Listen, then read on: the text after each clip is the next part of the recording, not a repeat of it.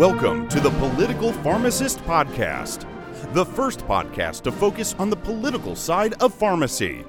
Here's your host, Eric Geyer. Welcome, Political Pharmacist Podcast listeners. I'm your host, Eric Geyer, and with me today I have Brennan Hodge. He is the CEO of Citizen Health. Uh, Brennan, thanks for coming on the podcast today. Oh, thanks for the invite, Eric. Hey, so the reason I wanted you on here, um, you had posted something interesting on Twitter uh, there was this huge thread about something you worked on previously that was kind of an ins- insurance scheme, if you will. Can you kind of elaborate on what it was and what was going on in regards to compounding pharmacy? Sure. Yeah, this was my previous company called Pharmedio, and this started in 2012. I get a phone call from a uh, high school classmate I haven't talked to in years, and she asked if I could build some software for a compounding pharmacy. And I knew what compounding was. I had a background in, in pharmacy and in healthcare, so I kind of was curious of why and what exactly it was. So the next day I met with the, the CEO of this pharmacy down here in the southeast, and they had at the time they had five pharmacies, and I was like, all right, yeah, this is a good project. So started working with them to train their sales reps. We're basically building um, a platform to help train their sales reps in the medications and just the pathways and how this how these drugs work.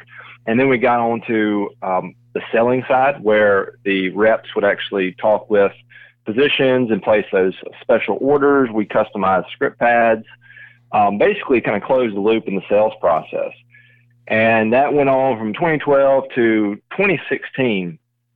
And uh, essentially, we, we the software we built allowed a huge uh, fraud and legal fraud to happen for those few years.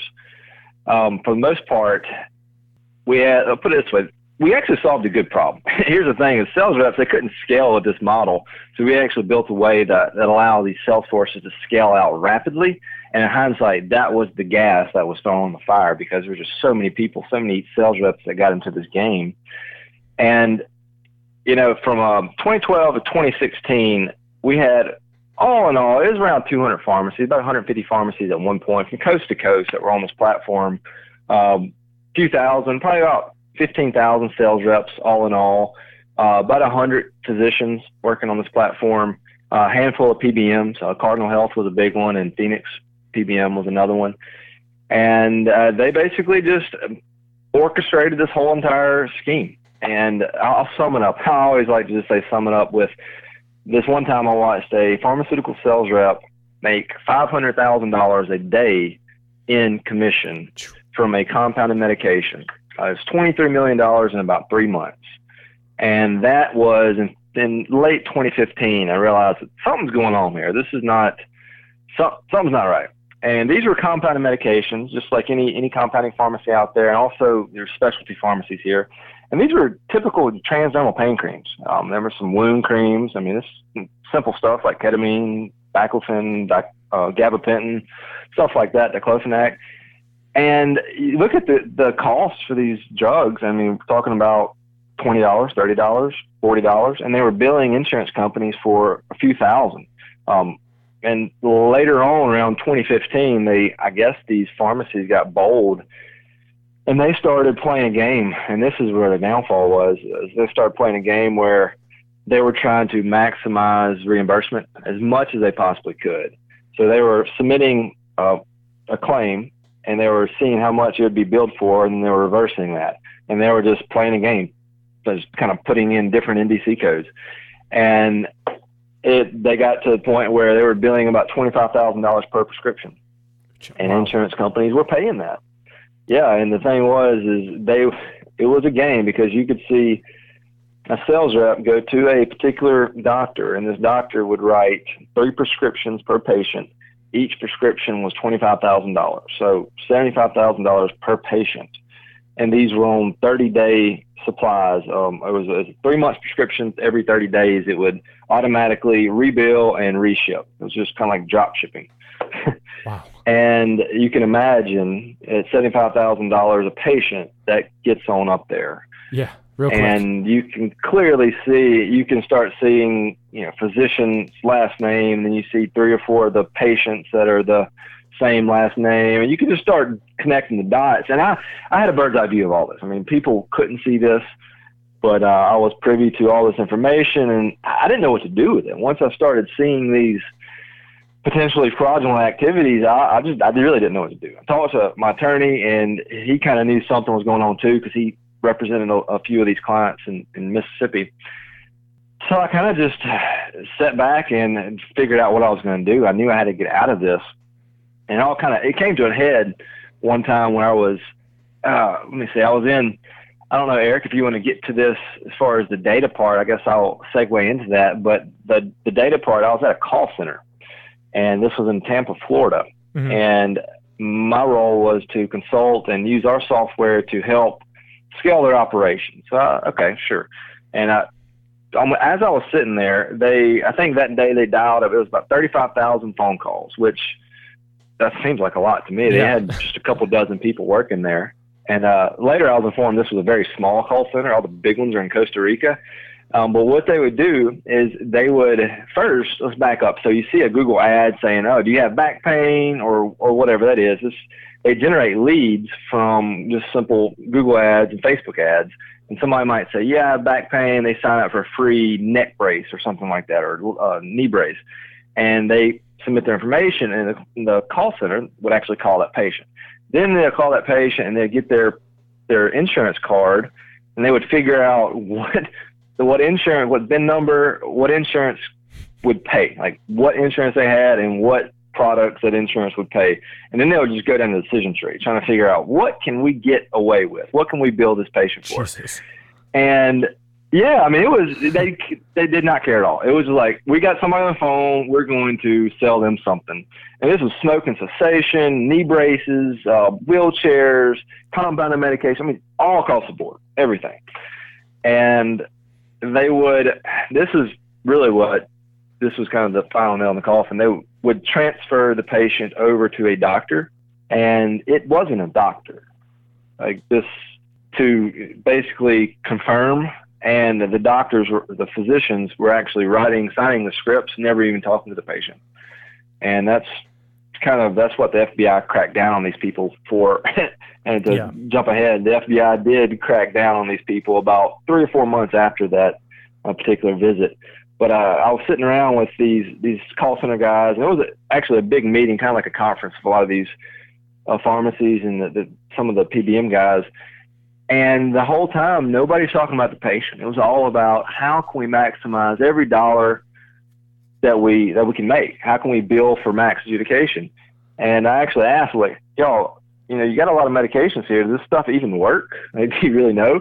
I was kind of halfway joking, and they said, we really don't care. It's it's all about the money. And I mean, it just kind of hit me that they don't care at all about this, and we're just contributing. We, as me, I was the one doing this too, and I was contributing to higher insurance prices, higher premiums the next year. I mean, it's just the logical what's going to happen. So um, then I realized after that trip that I've got to do something different, and the FBI did uh, in January. Yeah, it was January 2016. They actually had some coordinated SWAT team like raids with it was five pharmacies in one particular day. And I was in Hattiesburg, Mississippi at the time, and the biggest pharmacy was right there in Hattiesburg. And I happened to share a parking lot with the FBI field office. Hmm. so they impounded. It, it was like 13 very nice vehicles, a couple boats, and impounded them right there. And I'm sitting out here talking to the FBI agent. He had no clue what we were doing next door. And uh, I'm sitting here talking to him. I was like, yeah, I'll be talking to you soon, probably. and sure enough, I, I talked to them multiple times. I was posed. Uh, I did not want to get subpoenaed. And this was, like I said, 2016, so I haven't said anything since then. But finally, the trial, everything's wrapped up, and the final people in this particular scheme have been sentenced. One was sentenced to, to nine years, 13 years, 14 years, and one, the last one, the head guy, he's yet to be sentenced, but he's got a max of 20, so he's probably like 15, 16. And they're going to pay back hundreds of millions of dollars. Yeah. I mean, they, this was a, a two and a half billion dollar fraud at this point. And, you know, just, it's just sickening to see this level of greed. And the thing was, it started off with good intentions. You know, I, I thought that I was getting into a personalized medicine uh, software project where these people, they were, you know, on opioids, they were having problems functioning at work because they were forklift drivers. That was the common story that was being told, and uh, this would help. Kind of wouldn't get make them drowsy. It would kind of eliminate their pain. And some of the wound stuff, it actually did work. So I, I mean, it was I saw the studies on it. It had very good results, but they just got to that point where they got greedy. And I think that's the the nature of healthcare. And when you're dealing with insurance, is you just kind of get a little greedy, and it led to their downfall. What, so that's thing, kind of the the story of that. One thing you mentioned as we were leading up to this was that you sold some of these to PBMs, and that they were kind of, for lack of a better term, in cahoots with this and importing stuff or working to import stuff from China. Can you elaborate kind of like how they had their thumb on the scale in this and how they how they were involved with some of these less than ethical pharmacies? Yeah, so I'll start with the first one is, is Cardinal Health, this PBM, and um, you know this is they pharmacy every put, put it this way. So let's back up a little bit. The data out there on prescribers' habits, on basically all your healthcare data, it's sold to the highest bidder, and we know that. Uh, I saw one stat where pharmacy data is it's sold before you even leave the pharmacy parking lot, hmm. and uh, so Cardinal they actually wanted to know they wanted access to our data, so we started creating an API for them to access um, kind of uh, de-identified data, prescribers' habits, um, just the pulse of compounding and specialty pharmacies across the country, because they were they were buying pharmacies, and know, that's when I started realizing that okay, PBMs they got a, a dog in this hunt too. What you know, how can we help them at the time? And then I realized that they're playing a different game. Uh, another another PBM, the particular customs case, they were buying from China. They were buying, I mean, this was like lidocaine, diclofenac. I don't know what exactly what medications it was from China, but their orders were in between 10 to 15 million dollars every time, and it was a very shady deal. Uh, they would talk about we can get this through customs. I have a friend, a cousin that works in the, the embassy or the customs department, and they can help us get this through. And the thing was, the PBMs would get multiple cuts of this. So they would buy wholesale. They'd come over here to America and they would distribute it out to multiple pharmacies. And then the PBM would hire a marketing company that they weren't associated, but they would hire a, a marketing company to go represent this these medications for these pharmacies. So the marketing reps would go out there and promote these medications the marketing team would get a cut on commission, and that cut would go back to the PBM. So PBMs would get it on the, the selling to the pharmacies, the marketing fee, and of course all your rebates and stuff like that. So they had they had their hands in the cookie jar a lot, and that's what kind of opened my eyes to PBMs. And you know, I always said that they had four revenue sources from one deal. Well, I don't know if you've ever heard of uh, David Contorno from ePower Benefits, I believe. I watched a, a talk he gave and he broke down Optum. They have 82 revenue sources. Mind blowing. And uh, I wish you would. Uh, Go ahead. Um, Go ahead. I need to find that presentation, but 82 revenue revenue sources. He talked for an hour about how they actually made all their money. My mind was blown. I thought I knew how they made their money. Not even close. So um, you know, we saw that happen, and uh, yes, that's that's the dealings with PBMs that we had, and this would go. I mean, this went on for a couple of years. Um, they were buying their own pharmacies.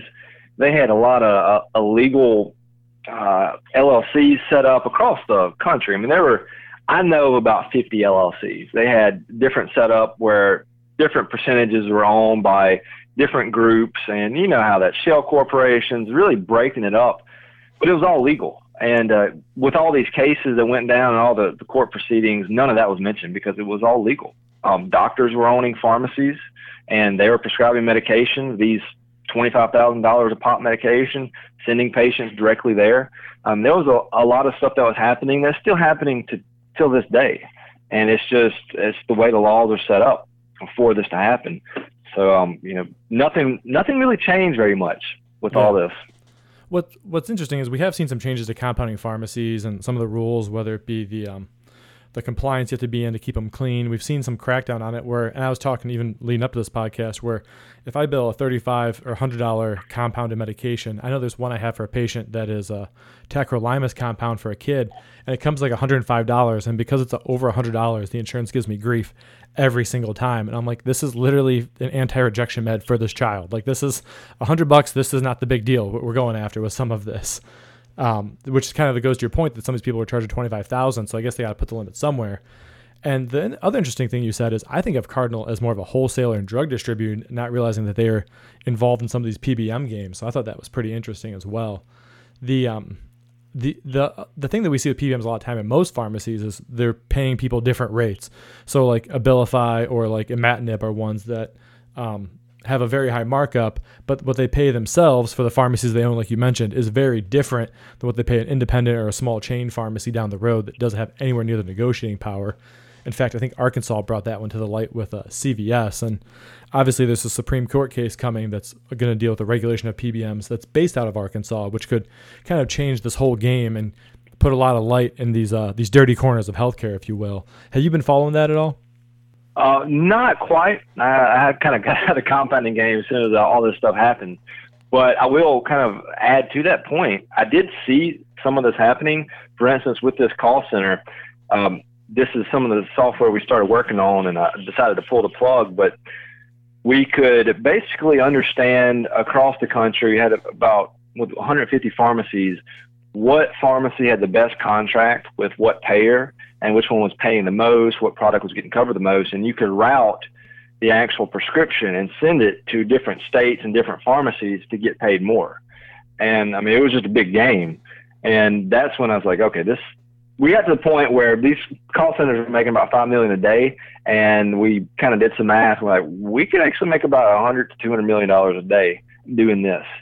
Um, massive amount of money. And that's when I realized that okay, if we did this, the FBI would be knocking on our door. There's no doubt. So so no, not going to do this. So do and, you uh, think that yeah? the, So that was they would. Ahead. do you think that the PBM should just be eliminated of some sort or massively reeled in?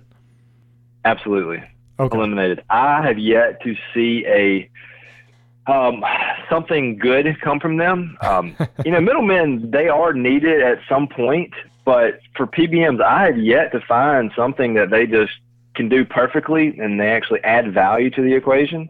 Uh, no, they should be eliminated, in my opinion. I'm I'm on the opinion of most middlemen can be eliminated with the better software that we have now, especially blockchain software. Um, that's just That's interesting. in healthcare in general, insurance. Yeah. Yeah, if if cutting out the PBMs would massively streamline the prior authorization uh, process. I know currently you work with doctors' offices at Citizen Health and streamlining some of these type of things. So yeah, I mean that makes sense if we could streamline some of these and make sure that we're putting patient care over profit optimization. I mean, maybe cost reduction instead of profit optimization would be a better way of looking at it, which I know how the PBMs sell it. But clearly, you're saying this is a case where they just said, I don't care about profit. I don't necessarily care about the therapy, which is kind of what a lot of us pharmacists have thought for a while. But to actually see it printed and see hear someone talk about it who's involved in a, a massive multi-million, multi-billion dollar case like this, that's huge. And it kind of justifies what we see every day at the counter. We're going, this doesn't make any sense. So I'm glad that you spoke up and I'm glad you, you know, even though you might have uh, made the product, it was not inherently what you were trying to do and that you spoke up and helped get people like this uh, arrested for what they were doing. In every field, whether it be compounding pharmacy or it be physicians, there's always bad actors. And it sounds like this was a perfect combination of PBMs, physicians, and pharmacies all kind of tied into one here. Is, is that correct? Yes, mm, this is um, this is the nature of putting profit before people. I mean, it, it's just a game. You know, you're going to play a game to maximize profit. Eventually, it's going to get off track, and you're going to say, "This doesn't make any sense." Yeah. just like you said, and that's uh, that's where this got, and I think that's where pharmaceutical spending in general is getting. Um, yeah, so that's that's what I saw. Okay, great. Um, I just want to keep this as like a, a shorter one, but I do have two questions I ask everyone who come on here, and they're related to pharmacy. So, if you could change one thing about pharmacy, anything in general, not necessarily one law, but one thing, what would you change? I don't know if I would change anything, um, but I would say that we should rely on robots and AI a whole lot more. I mean, it's coming. We're it's Yeah. regardless, it, it's coming. And if your job can be taken and replaced by a AI or a robot, it should. And I think pharmacists should move in that role of more of patient care um, and helping the patient, talking with the patient, trying to get the patient off medication, trying to get them on a healthier lifestyle. I think pharmacists can play a much bigger role in patients' health than they do now. Um, and yeah, I'm sure you see that too. Yeah. And I think a lot of times your your scope is limited by the law. And if you look at it, I mean, pharmacies, there is a pharmacy in just about every small town. Yep. There's sometimes there's not doctors, and I'm a, a, a PCP. And I think that you could uh, kind of roll out more services there. And you're talking about doing COVID 19 testing. Uh, I think pharmacies are starting to expand in that category of more patient care, doing flu shots and such like that. Uh, I just think there's a bigger role for pharmacies. They could be more converted to kind of help patients with a healthier lifestyle, maybe nutrition guidance or something like that. I've always thought the pharmacy pharmacies should get into um, uh, customized meals for patients, kind of an add-on That's a good product. Uh, but uh, I think pharmacies, like I said, it's just about in every small town, and they have a big role to play that just is not getting utilized right now. Yeah, provider status is one of those things holding us back because you start going from billing Medicare mm-hmm. B to Medicare Part D, and with the PBM game, and it changes the dynamic pretty quickly. Um, if there was one law that you know of that you could change about pharmacy, what would it be? the, the biggest HIPAA, all of it, redo it. Okay. Um, and not specific, not specific to, to pharmacy, but specific to healthcare in general. Um, it was just, it was created before the technologies that we have now, and it's really limiting things, limiting things we can do. Um, in general, I think we need to revisit that. And I, I believe in the particular uh, patient um, keeping patient data safe. I don't think the government is the best one to roll out that stuff right now. Um, I think we need to look more to the, the consumer side and the, the private sector to do a lot of these reg- types of regulations and kind of data protection. Uh, I, moving forward, I think we will see stuff like that because a lot of our laws are archaic. Yeah, and they could be better. So that's that's my one is HIPAA. Okay. Well, hey, thanks for coming on, Brennan Hodge. I appreciate it, and good luck with Citizen Health there. All right, thank you, Eric. Have a good one. And thanks, listeners, again. Uh, subscribe or share us where you can. And thanks for listening to the Political Pharmacist Podcast, your prescription for pharmacy and politics.